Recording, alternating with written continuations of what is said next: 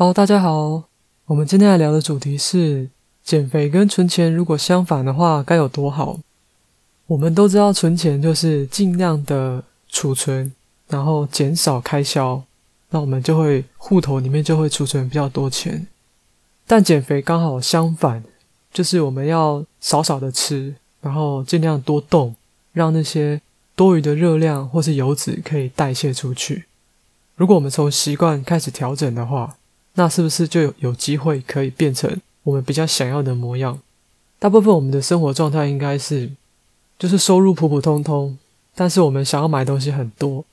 所以我们的开销加上一些生活日常的那些基本花费，比如说房租啦、生活费那些的，很可能支付完，我们的薪水就只剩下一点点。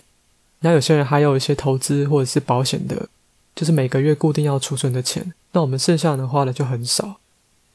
然后减肥刚好是相反的感觉，就我们都很喜欢多吃，然后少动。尤其是天气冷的时候，我们更容易因为不小心吃了太多大餐，或者是不小心吃了太多的食物，然后又懒得动，所以我们就会储存很多能量，储存很多油脂，就没有代谢出去，所以就变胖。如果说今天把存钱跟减肥这两个观念给调整一下，那我们就可以努力朝着努力朝着啦。当然很难马上改变嘛，但就做一点微调，至少我们意识里面已经知道这个可能是一个能够变好的这个状况。道理都是一样的，在存钱的时候，我们要尽尽量让那个存的钱是多的，然后减少开销，减少那些欲望，很容易被一些广告吸引的那个想法。我们要把它斩断，这样你才可能储存更多的钱。然后减肥的时候变成是相反的，就是我们要尽量吃少一点，你控制在每日的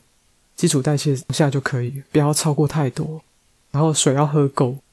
七十公斤的人，然后他大概每天都要喝至少两千 CC 的水。这个好像是一个比较入门的标准，但是这个也已经蛮难达到了。像我每天早上都会喝水，到早上大概就喝一杯啦。接下来就是再喝一两杯三百 CC 的，就就很极限了，因为再喝下去你就有点，你就有点想吐，变得要分散，分散成很多次，你也不可以一次喝太多。减肥就是要尽量控制你吃进去的食物，选择好一点的蛋白质，选择好一点的碳水，然后多喝水。这样的话，这边是不是就可以储存的时候就会比较少？然后接下来我们在花的时候，就是你在花费你的热量的时候，尽量要多一点。多一点运动，好像刚才喝水其实也是增加基础代谢的办法。还有好好的睡觉，不要让作息乱七八糟，然后也不要什么酗酒啦，要吃一些更多的不健康的食物。这样我们就尽量增加热量上的开销，那就可以少少的存进来，然后多多的花掉。这样你的身体就维持一个比较精实的状态。然后我们的荷包不可以精实嘛，所以荷包要尽量的存多一点。然后少少的动它，或者是你分成很多个部分，让它很难很难代谢，很难很难花出去。这样的话，我们就可以尽量朝着这个精瘦的身形，然后丰腴的钱包去发展。啊，这是我今天突然想到的，可能之前也有看到一些影片有分享这样的观念，所以就拿出来聊聊。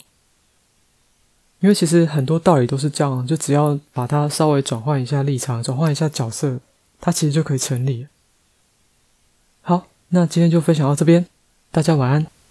拜拜。